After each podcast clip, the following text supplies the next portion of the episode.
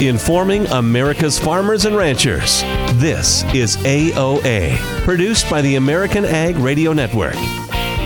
Now, here's your host, Jesse Allen. And thanks so much for joining us here today for another episode of Agriculture of America AOA. Great to have you along for the conversation. I'm your host, Jesse Allen. Coming up here on today's program, we're going to talk markets in just a second with Mike Zuzolo from Global Commodity Analytics. How are things shaping up ahead of the November WASDE report? And we also have some China inflationary data to go through and more. We're going to get to Mike in just a second.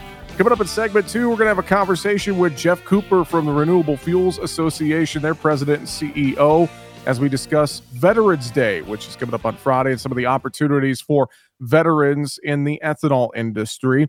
And then in segment three, we're going to have a conversation with Ernie Goss from Creighton University talking about the most recent Mid American Economy Barometer and Mid American Index and get his thoughts on the overall state of the rural economy. So that is coming up in segment three today.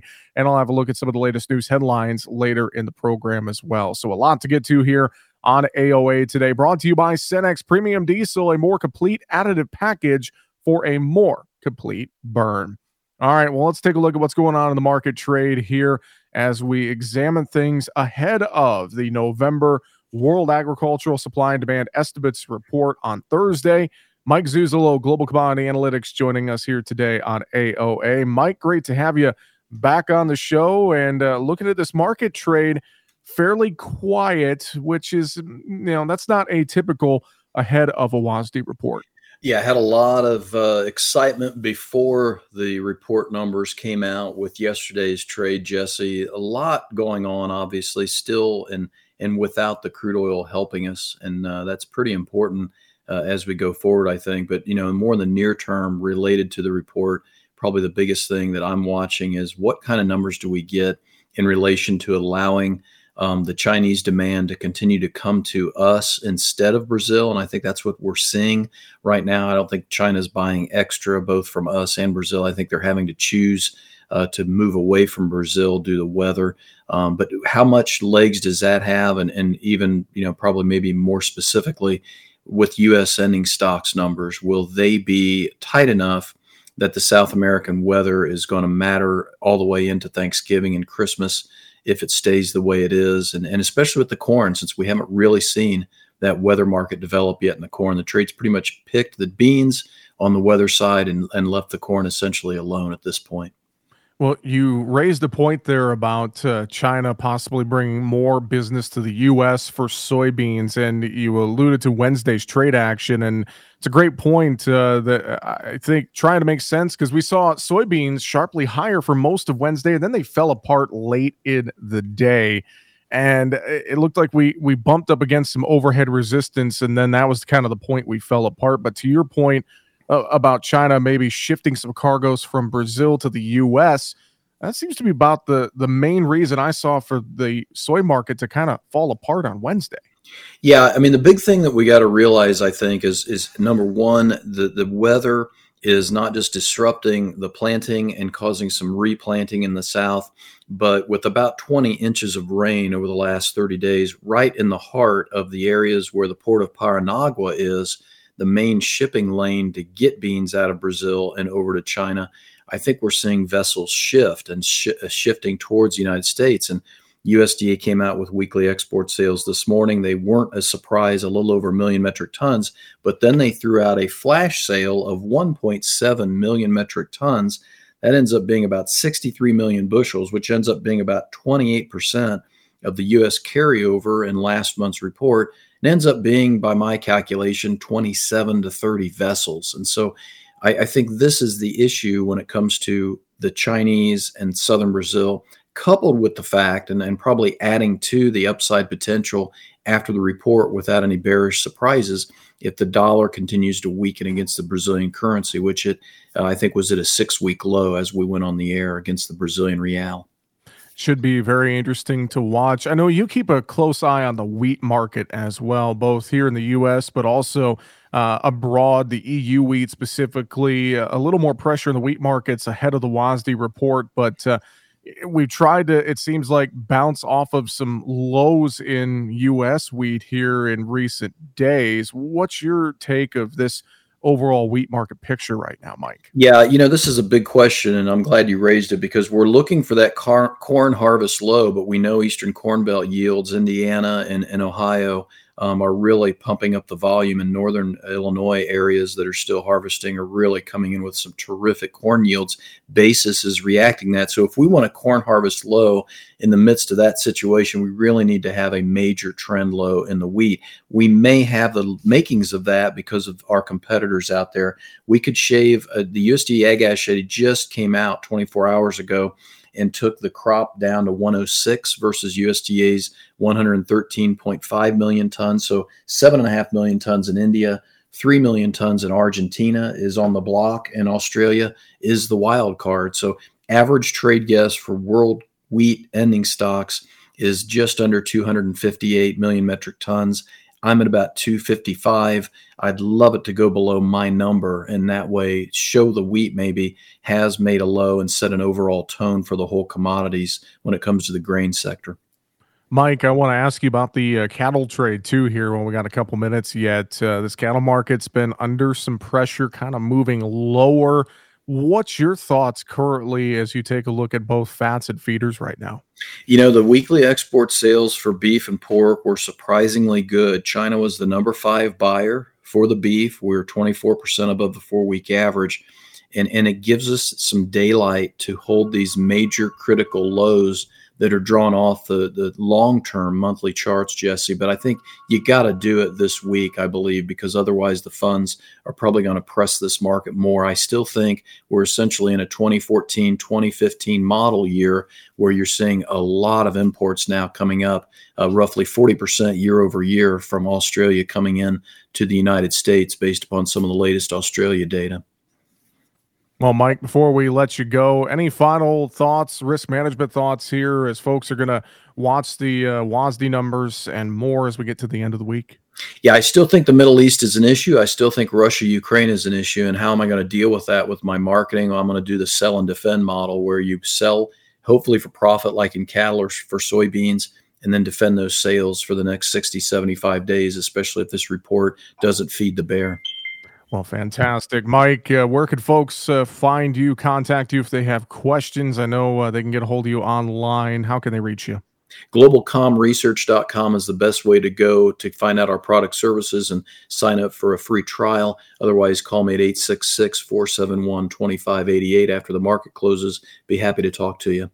Globalcom with two M's. Research.com is where you can find Mike Zuzolo with Global Commodity Analytics. Mike, always a pleasure. Thanks for joining us here on AOA today and uh, giving us some thoughts in this market trade. And we will talk to you again real soon. Thanks so much. Thanks so much for having me, Jesse.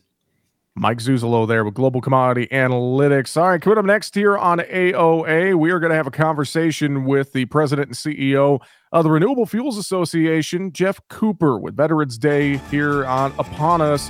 We want to talk about some of the uh, attractive opportunities for veterans in the ag and ethanol industry.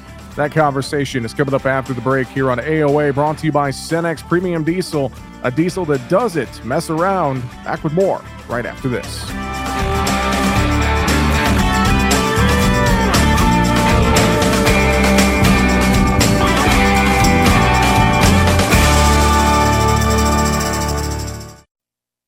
Turning to biologicals for improved plant nutrition and nitrogen fixing may feel novel to a lot of farmers, but it's a proven method for decades. Nobody knows this better than Terramax, a leading innovator of biological inoculants for more than 25 years. Their strong roots in microbial technology means they know what it takes to deliver stronger roots for crops acre after acre. When you decide to boost your yield with biologicals, turn to Terramax. Then visit terramaxag.com to learn more.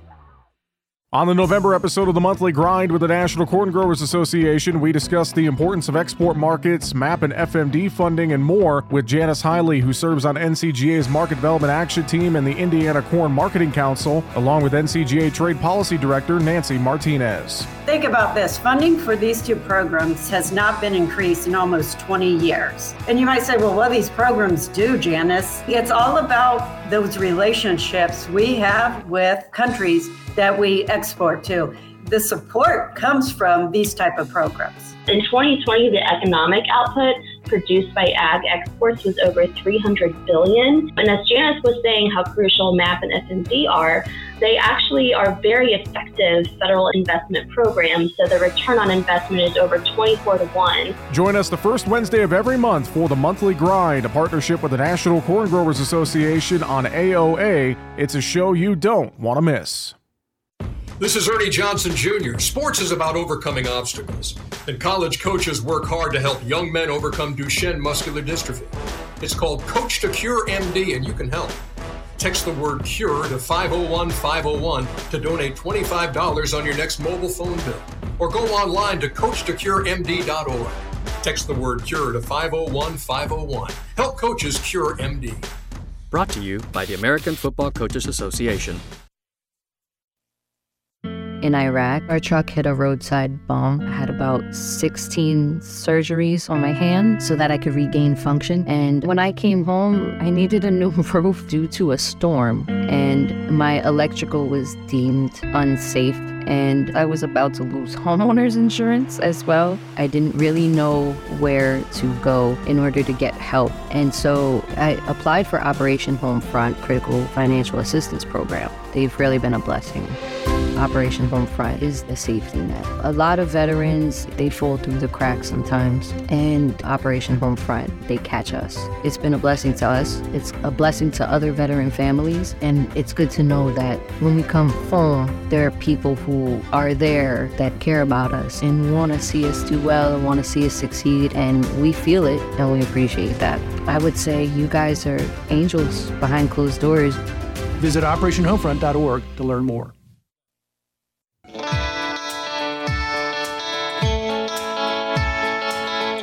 Informing America's farmers and ranchers. AOA. Now back to Jesse Allen.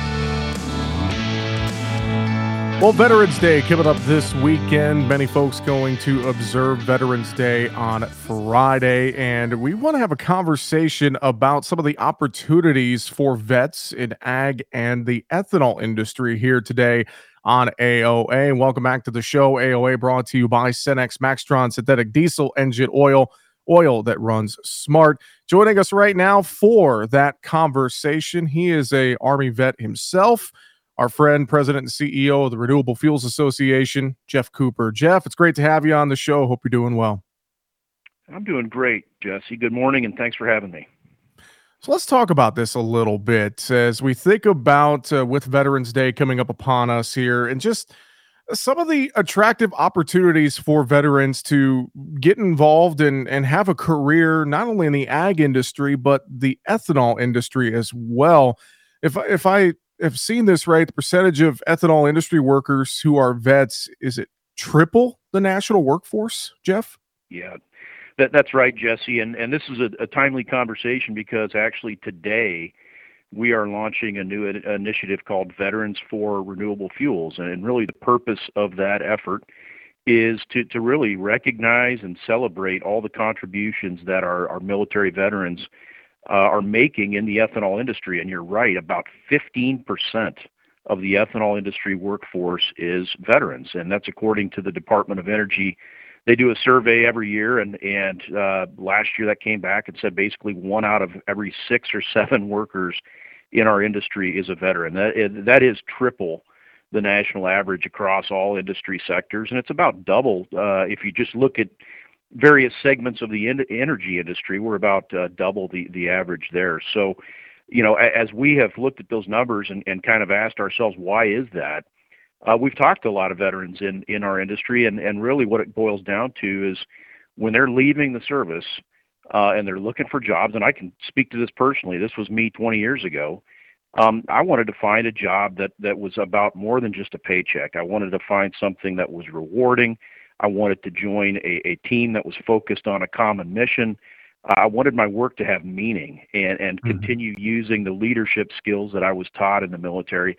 And, and the ethanol industry really allows veterans to do that. And I think that's why you see so many vets uh, finding a home in the ethanol industry.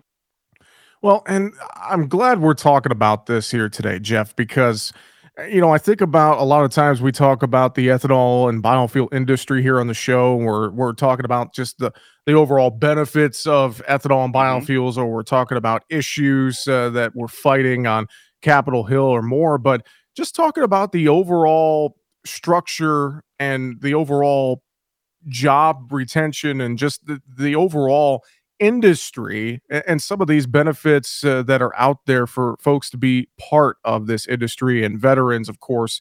I, I think this is really a, a great thing to kind of highlight here. Just the uh, all the great things that are available with jobs throughout the ethanol industry. Well, and, and Jesse, that's another thing we we found is is you know uh, another reason for why we have so many veterans in in the industry is a, a lot of veterans uh, come from rural areas. A lot of people who serve their their their country in yeah. uniform come from rural communities, small towns, and it's hugely disproportionate. And I have seen stats on that. I don't remember exactly where that, what they what they were, but I think it's something like two to one. Uh, uh, people who serve come from rural communities. Um, and so again, I think as those folks are leaving the service and and they want to return home to that small town way of life in those rural communities, they want to find a good job. And and the ethanol industry has offered good paying jobs, professional jobs, um, you know, technical uh, jobs that require a lot of the same skills they learned in the military, and that allows these folks to move back home or to communities, the places where they want to uh, start a, a family perhaps and and and raise a family um, and continue uh, a tradition and a way of life that they were used to growing up. And I, I so I think that is another factor here, and really the industry has allowed that to to happen. We've seen, uh, you know, many veterans return home. Uh, to their local communities and go right to work at a, at a biofuel facility, whether it's ethanol or biodiesel, and then they tend to stick stick with those those companies. Um, we've got a couple uh, veterans on our board of directors uh, that have been in the industry for 30 plus years, um, you know, one of them came out of the Marine Corps and went right to work uh, in the ethanol industry. He's, he's moved around a little bit, but uh, found a home in the industry and, and has stayed. Uh, and then got another guy who's a, a Black Hawk pilot uh, in the Army. And, and when he came out, he went to work uh, for an ethanol facility in Nebraska and, and as happy as uh, happy as a clam doing that. So I, I think uh, you know, it, it, it is, there's lots of overlap and lots of reasons that our industry is so attractive to veterans, but that kind of rural, uh, the rural roots and, and kind of small town roots is one of those factors. I would say, uh, hearing you talk about this, Geoff, it, it, almost feels like it's a it's an opportunity to continue to be part of a team and, and be part of fueling yep. not only the U.S. but the world in a way. It's it's an opportunity to continue to be part of something like that in in rural America or wherever they may land. Is is that a, good way to that's maybe right. sum it up, Geoff? Oh, that's a that's a perfect way to sum it up. And, and again, I, I think a lot of veterans, you ask them why why did you end up in the ethanol industry after you left the service? A lot of them will say again because it allows allows them to continue honoring a commitment they made to to make our country stronger, make our country more independent. This is a tangible way that they can contribute to that. Um, and veterans take great pride in knowing that they're working in an industry day in and day out that is improving energy security. It's improving the livelihoods of, of their fellow Americans. It's improving our economic vitality. Uh, and it's improving environmental quality. So, I, I again, mm-hmm. I think it's just uh, the the values that uh, folks come out of the military with align very well with the values of our industry. Well, and again, uh, you guys are launching Veterans for Renewable Fuels here today. And Geoff, I know you guys have a lot of resources available. You've launched with this campaign online to ethanolrfa.org forward slash veterans. That's a place where folks can go for a lot more information, can't they? That's right. Yeah, we just launched all that today, and, and we've got a big kickoff event in conjunction with our National Ethanol Conference in February out in San Diego. So we are uh, very excited about that and, and looking forward to rolling this out.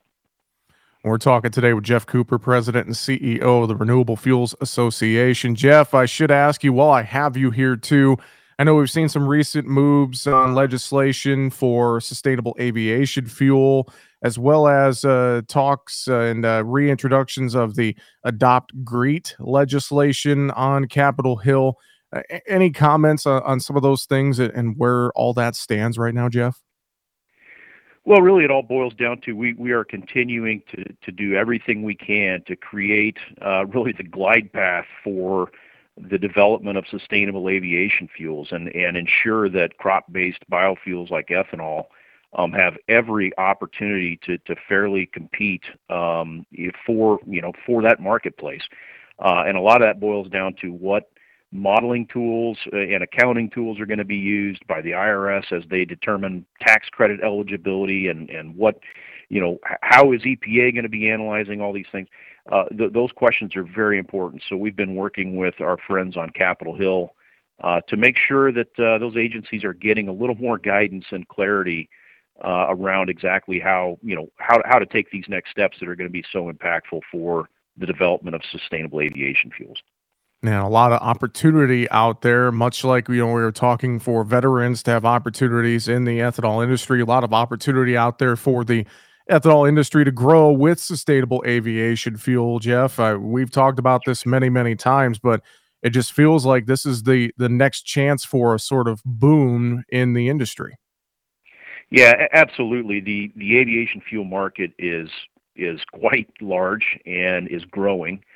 Um, and we think, you know, within the next 10 years, the demand for aviation fuel, jet fuel basically, is going to be in the 28 to 30 billion gallon ballpark.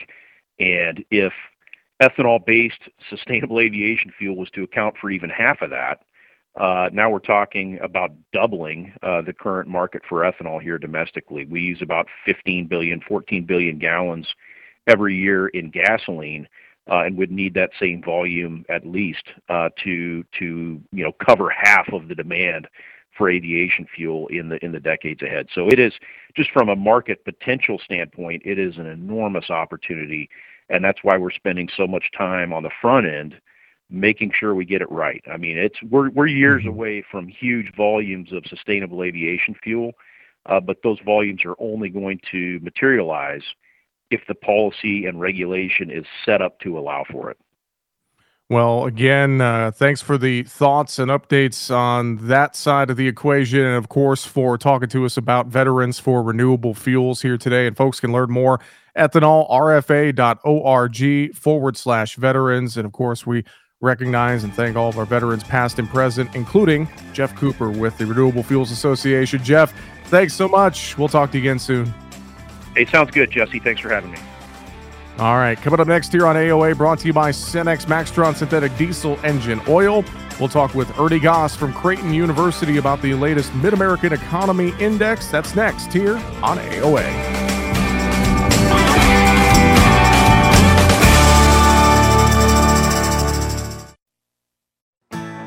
Every Tuesday, we'll be sitting around the table, sponsored by CHS. Join us and learn how CHS creates the vital connections that empower agriculture, helping farmers and ranchers like you succeed. We'll hear from different voices from throughout the cooperative system, sharing stories about how good things happen when people work together.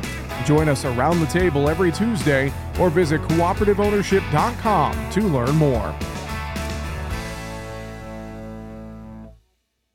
Take control of your legacy with Uncommon Farms. Their ag business professionals can help your farm take on challenges in the five key areas of financials, human resources, strategic planning, management, and succession planning. From their nine subject matter specific peer groups, full service accounting offerings, crop insurance experts, and more, Uncommon Farms is the resource your farm needs to succeed into the future. Visit uncommonfarms.com today to learn more about their service and software offerings that will propel your farm into the future.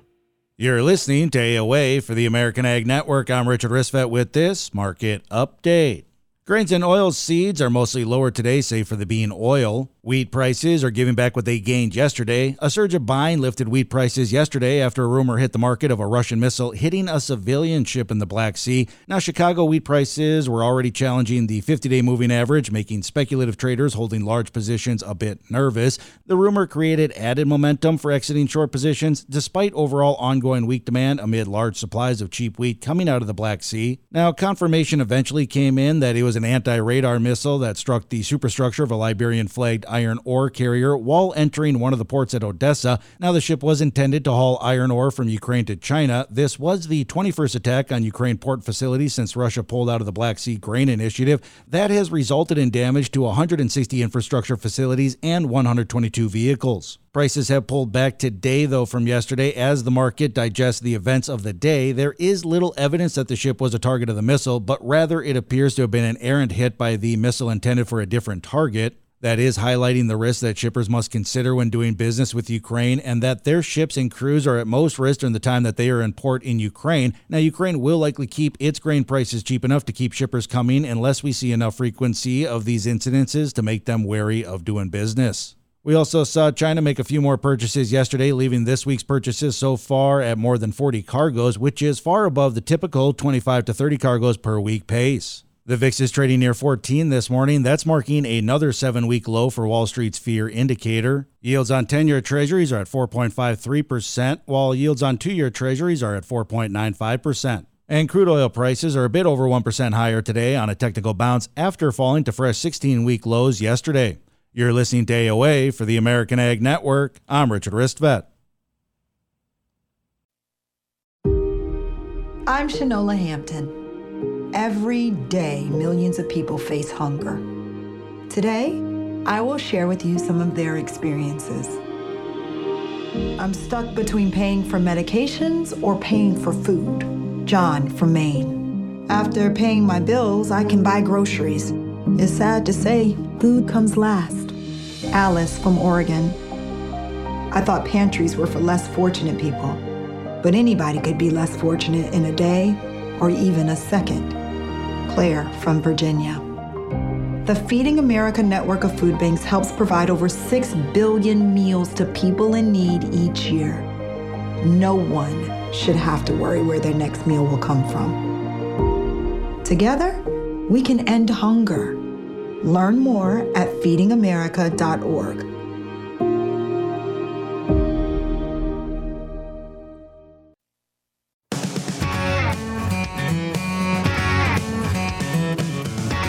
Keeping America's farmers and ranchers informed. AOA. Now back to Jesse Allen. And thanks for staying with us here on AOA Agriculture of America, brought to you by Cenex Premium Diesel. With Cenex Premium Diesel, you can count on a diesel that will keep your operation in top shape. Find your nearest Cenex location around the quarter, or you can find it easily online at Cenex.com. Everyday products powered locally by Cenex.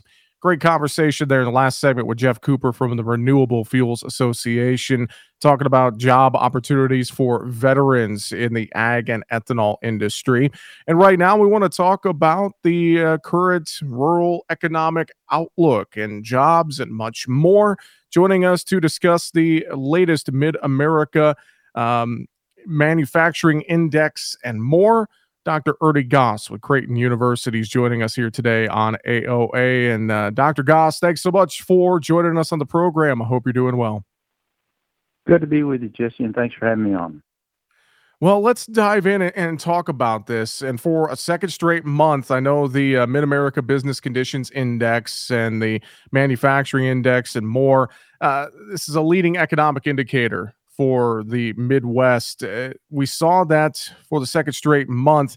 It was above the 50 growth neutral threshold for October. Can you just give us kind of the quick overview first of what we found in this month's report? Well, Jesse, we do two surveys here at Creighton University. One is manufacturing, which you just pointed to, and it's slightly above growth neutral, much like the U.S. manufacturing sector it's uh, weakened significantly over the last year. But now we do another survey of rural bankers, bankers in rural areas of 10 states. Now that survey shows an economic index that's well below growth neutral as the agricultural sector has weakened, uh, I won't say significantly, but weakened somewhat. And the bankers are reporting on that. Again, uh, these are r- bankers in rural areas of 10 states, right down the midsection of the country. Well, let's talk about this a little bit more. Let's start. Let's go to that ag, uh, the rural banker side, and talking about the ag economy as a whole. And I've heard a lot of the same, a lot of uh, concern out in rural America as the ag economy has weakened a bit with all the inflationary pressures that have been out there in the broader economy and more. What are some of the big keys you're hearing from rural bankers right now? Well, they're certainly concerned about what's going on with farm income, with agricultural commodity prices uh, weakened. I won't say significantly, but they've weakened, and that's the number one challenge that the bankers identified for the farm sector. And also, of course, farm equipment sales with higher interest rates. That's pulling down agricultural equipment sales for four of the last five months. And of course, we've got weather, and that's always an issue, of course, good and bad. And of course, what's happened there is the Mississippi River is down fairly dramatically, and of course, that's hurting grain sales to the global economy. And we're seeing that being telegraphed back to this part of the country. And you know, a lot of talk, uh, all points that I have heard in conversations with uh, with farmers and ranchers as well.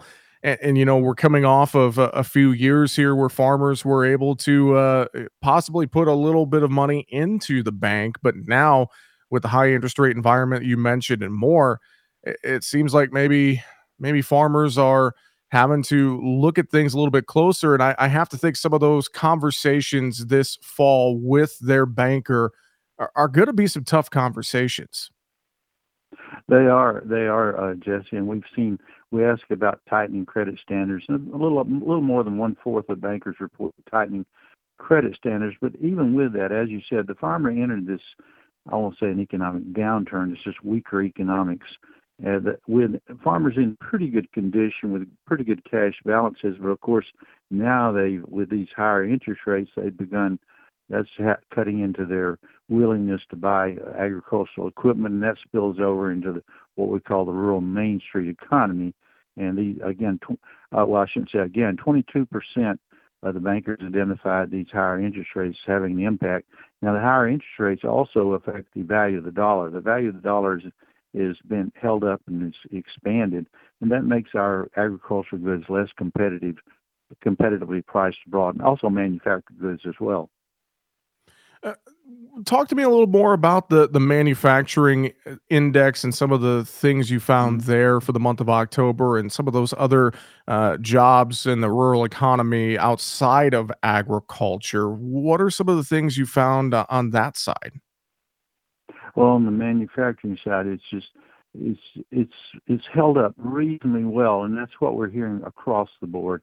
Manufacturing sector has lost jobs uh, over the last several months, and we've seen at the national level, we're seeing at the regional level, again right down the mid mid section of the country, and also despite that, despite that, finding and hiring qualified workers remains a big issue. In other words, these rural areas many of the rural areas have an issue with finding and hiring those workers. It's not as much of a of a wor- workers out there for them to recruit and hire and retain. So that's an issue as well. And the manufacturers being hurt by the higher higher value of the dollar, as I said, but also the what this the higher interest rate environment is really makes it difficult difficult for them more difficult for them to expand. We are having a conversation today with Dr. Ernie Goss from Creighton University. And Dr. Goss, thinking about the higher dollar, higher inflation uh, pressures, and higher interest rates, et cetera. I know a lot of folks across the country are are concerned. They're looking at their pocketbooks. Credit card debt is at all time levels here. There's there's a lot of worry about the Fed's policy right now and how it's impacting folks as they're trying to stretch the uh, stretch their incomes as far as they can here at home, especially entering the holiday season. What what's your take just broadly on, on where the overall health of our US economy stands right now? Well, it's a lot to do with credit, Jesse. In other words, the cost of credit. And we're looking at holiday buying and Christmas buying season it's going to be up, but not as much as inflation, not to account for inflation. So we're going to see holiday buying up three to four percent. Of course, most of that's inflation. So we're entering the 2024 in the farm sector. Not it's going to be down, and USDA is expecting farm income to be down for 2024 versus 2023. And of course, the manufacturing sector, as I said, is weakened. So we're entering 2024 with a rising likelihood of a recession. Now, at this point, if there is a recession, it'll be a mild recession. So uh, no need to no need to get too concerned, but no need to get too docile either. Well, and that's a, a great point you raise. Is I, I know earlier this year we heard a lot of talk about the Fed having to try and find a soft landing, so to speak, for uh, the economy and try to minimize the impacts of recession. And it, it seems like they they have done that to an extent here, Dr. Goss. They have, but I think it's going to get bumpy now. That's we've all been in those planes that landed rough landing. This is going to be a little more bumpy than the Fed intended, and and with credit, with the real estate sector, that's where we're seeing some issues there. Real estate, banking, and finance, and manufacturing to a lesser extent. But those are the sectors one could argue they're in. I won't call it recessionary conditions. Certainly in commercial real estate, we're there already. Manufacturing, we're almost there, and and the farm sector, not there yet, but moving lower for farming as well. Well, and uh, for any farmers and ranchers who are listening in and, and, thinking about just the health of their operation and looking at the health of the ag economy and more, Uh, what would you say to them as they're looking at end of the year books and more? What do they need to keep in mind from an economic standpoint here, Dr. Goss? Well, I think we have to look at the global economy. If there's one thing about the ag sector, it's it's globally globally dependent, and what happens in China and what what's not happening in China. China's weakened, of course, and now we're seeing in the U.S. we have Massachusetts California enacting laws that are ripple back toward the, toward the midsection of the country in terms of, for example, the space allocated for hogs. Now that I the Federal Reserve, not Federal Reserve, the Supreme Court's ruled on that as being not an impediment to interstate rural commerce. I think it is, but I'm not a Supreme Court justice, and now Massachusetts is jumping on board. That ripples back here and increases the cost to farmers, and that's an issue as well. Regula- the regulatory environment in Washington and other states is not all that friendly to the agriculture right now. No, it is. Uh, it has definitely got its challenges, and you uh, raised some valid points there.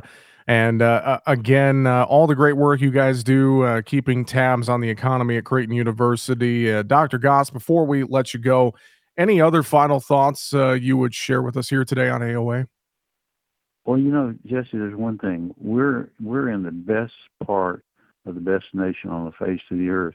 It will be good. Agriculture, looking forward, is the place to be. The long-term outlook is great. It's this short to intermediate term that's going to be a little more painful than what we've seen in the past few years. Well, we do appreciate the time, and we will have to uh, stay in touch with you and get you back on the program again in the future to discuss what is going on with the rural economy. With that, Dr. Ernie Goss from Creighton University, thanks so much for joining us on Agriculture of America today. We'll look forward to talking to you again soon. Thank you, Jesse. Good to be with you. And again, Dr. Ernie Goss there with Creighton University a lot of work they do uh, there at uh, Creighton with uh, looking at the rural economy, all the different surveys that they keep uh, publishing and keep tabs on. Just uh, great thoughts there. Good reminders from Dr. Ernie Goss here today on AOA. All right, uh, coming up here next, before we run out of time on today's show, the USDA they have uh, come out with some new rules here this week, uh, making some rule changes that are designed to, as they say, level the playing field in agriculture. We're going to have comments on that from Ag Secretary Tom Vilsack and look at other news headlines coming up next here on AOA, brought to you by Cenex Maxtron Synthetic Diesel Engine Oil. Everyday products powered locally by Cenex. Back with more right after this.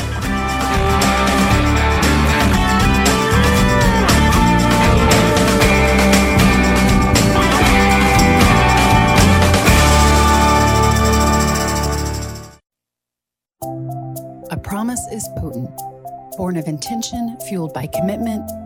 It's seeing things through, always showing up. And we know a thing or two about promises here at Susan G. Komen. Over 40 years ago, we locked arms with you toward one vision a world without breast cancer. By investing in life saving research and standing up for patient rights, we are shifting the system so all people everywhere get the care they deserve.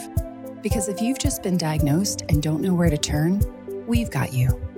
If you can't afford the treatment you need, we've got you. And if you are driven to raise money to honor the best friend you've just lost, we have a place for you here.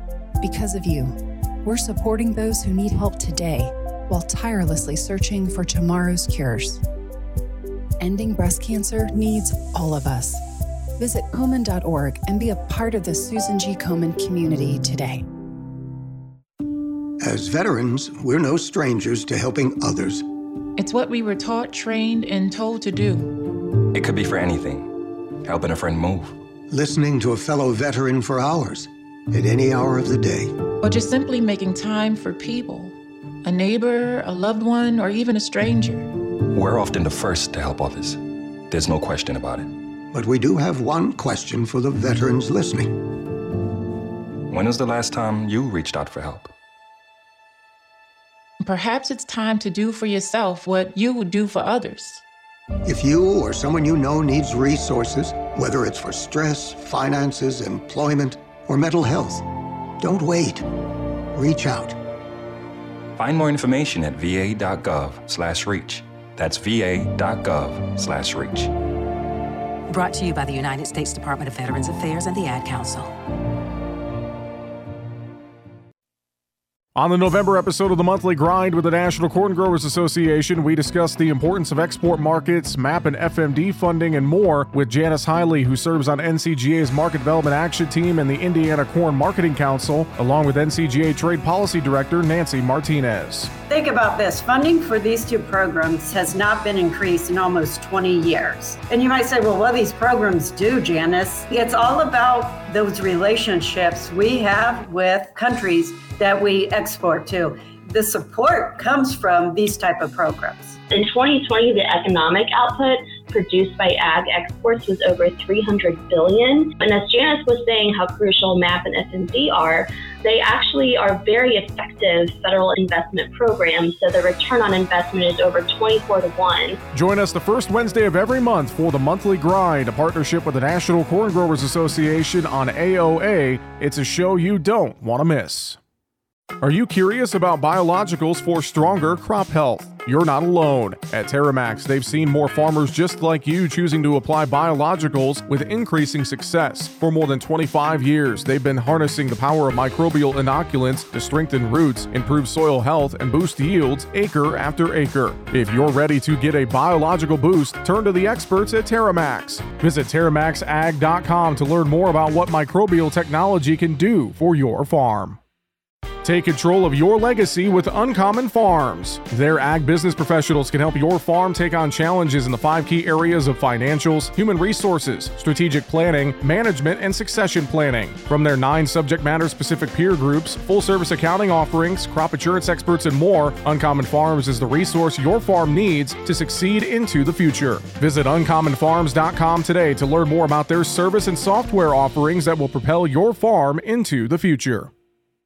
The average American eats 250 eggs per year, which translates to a total annual consumption of 76.5 billion eggs in the U.S. About 60% of eggs produced here in the U.S. are used by consumers, and about 9% are used by the food service industry. A chef's hat is said to have a pleat for each of the many ways you can cook eggs. The color can range from white to deep brown. Hens with white feathers and earlobes lay white shelled eggs, while hens with red feathers and earlobes lay brown shelled eggs. Because breeds that lay brown eggs are typically slightly larger birds, they require more food, making brown eggs usually more expensive than white. You can tell whether an egg is fresh or stale by dropping it in water. A fresh egg will sink, but a stale one will float. Eggs also contain all the essential protein, minerals, and vitamins, and egg yolks are one of the few foods that naturally contain vitamin D. And eggs are also good for your eyes because they contain lutein, which helps prevent age related cataracts and macular degeneration. These farm facts brought to you by the American Ag Network.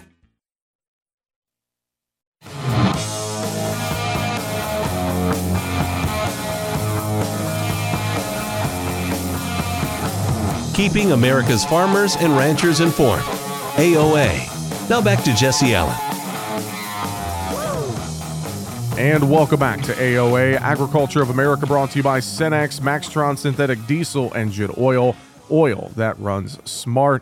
A lot of great conversations here on the program today. Mike Zuzolo with markets uh, at the top of the show. Geoff Cooper for the Renewable Fuels Association talking Veterans Day and more. Ernie Goss in that last segment from Creighton University talking about the health, uh, overall health of the Midwest economy. A lot of great information here on the program today. Let's take a look at some news headlines. We got more things to cover here before we run out of time. And for many years, Poultry growers have expressed concerns about whether the contracting and tournament system is transparent and fair. While Ag Secretary Tom Vilsack says the Packers and Stockyards Act was put in place to ensure fair competition and practices and contract relationships between integrators and growers. He says USDA is announcing several rule changes to ensure fairness in those relationships. Today, we're announcing the finalization of the first of a number of rules designed to strengthen the Packers and Stockyards Act efforts at providing transparency and fairness. We are prepared to file the final rule entitled Transparency in Poultry Grower Contracting and Tournaments. Now, this rule is really directed at live poultry dealers, and that's a technical term for poultry process integrators and it's designed to direct them to provide to growers critical information about contracts to the chicken grower community with whom they are contracting and with whom they are asking birds to be raised. And he talks about how the rule encourages transparency between contractors and producers in multiple ways. At the crux of this rule is the requirement of integrators to provide a live poultry dealer disclosure document. This document is designed to provide and to outline a realistic set of outcomes that growers can expect before they make an important contracting decision or before they make key capital investment decisions. It asks for information such as the earnings by quintile that growers could expect, a minimum flock placements, variable costs that may be incurred during the course of the contract, how the integrator will exercise discretion in relationship to sick flocks or natural disasters. Well, USDA and the White House are taking other steps to level the playing field in agriculture. We're sending a letter to major seed companies reiterating the obligation that they have to comply with the Federal Seed Act transparency requirements for seed that's being shipped in interstate commerce. The second thing we're doing is to clarify an issue relating to food products that are purchased by USDA. As you all may know, there is a requirement when we purchase food for food banks or for the school lunch program that the food that we're purchasing must be of a domestic origin we want to make sure that, that it is clear that when we talk about domestic origin, we're talking about beef, pork, lamb, and bison that is born, raised, and slaughtered in the U.S. And finally, we're beginning the process that will lead to the appointment of a chief competition officer at USDA. And once again, that is Agriculture Secretary Tom Vilsack. Well, Bayer confirmed in an investor call on Wednesday the company's considering splitting business units following poor financial results. According to Bayer CEO Bill Anderson, quote, we are redesigning Bayer to focus only on what's essential for our mission and getting rid of everything else, end quote. Now, Anderson, who's been at the company's helm since June, says by the end of next year, Bayer will remove multiple layers of management and coordination. The company ruled out splitting into three divisions, but other options remain. Anderson added, quote, in terms of structural options, beyond maintaining three divisions, a separation of either consumer health or crop science remains under evaluation, end quote. Now, sales in the agricultural business for Bayer were level year on year at 4.3 billion euros. Higher volumes in all regions were mostly offset by lower prices for glyphosate based products. Corn seed and trait sales rose by 21.2%, while fungicides were up 16.2%. The soybean seed and traits business likewise posted double digit percentage growth of 15.6%. Now, by contrast, sales at herbicides were down by 17.3%. Well, Nutrien this week released Bridging the Agricultural Perception Divide, a research study on the perception gaps between farmers and consumers in North America on issues such as sustainability, technology, and land usage. Now, the report also indicates there is some common ground and opportunities for bridge building. The findings revealed that the largest perception gaps between farmers and consumers are related to environmental stewardship and industry advancement. Now, for example, farmers were significantly more likely to agree with statements related to the responsible use of crop inputs, chemical use, environmental progress, farming careers, and soil quality. However, topics related to societal support for farmers reveal much closer agreement. The study also finds that younger consumers have the lowest interest and trust in agriculture. When farmers were asked about the top issues affecting the agriculture industry today, their responses included the rising cost of growing food, followed by a desire for consumers to have more knowledge about the industry and concerns about misinformation about where food comes from. And also, the Fertilizer Institute Wednesday reiterated its opposition to the Environmental Protection Agency's proposed rule to tighten national ambient air quality standards for fine particulate matter. The organization also voiced support for legislation to prohibit the EPA altering the standard at this time. TFI President and CEO Corey Rosenbusch says, quote, only two years ago, the EPA confirmed that the current standard is protective of public health and the environment adding they have not provided any reasoning as to what has changed in the past two years, aside from the fact that these emissions continue to decline, end quote. Now, according to the government's own data, fine particulate matter emissions have declined by over 40% over the past 20 years, and they continue to go down. Additionally, the current rule balances environmental protection with robust commercial and industrial activity. TFI joined more than 70 other industry groups in a letter articulating the economic impact the rule they say would have, as well as the faulty reasoning behind the change. So, again, Fertilizer Institute reiterating its opposition to the EPA's proposed rule to tighten national ambient air quality standards for fine particulate matter. All right, that is a look at the latest news headlines in agriculture here today on AOA. As we are out of time, coming up on our next program, we're going to talk markets, recap the November WASDE report with Chris Robinson from Robinson Ag Marketing. We'll also have a conversation with CHS Incorporated President and CEO Jay Debertin. They've released their 2023 fiscal year earnings, another strong fiscal year. We're going to talk about that more with Jay coming up on our next program. And also, we'll get an update from Capitol Hill with Jacqui Fatka from AgriPulse. Today's show brought to you by Cenex Premium Diesels like Cenex Roadmaster XL and Cenex Ruby Fieldmaster, everyday products powered locally by Cenex. Thanks for joining us here on AOA Agriculture of America. I'm Jesse Allen. Have a great rest of your day.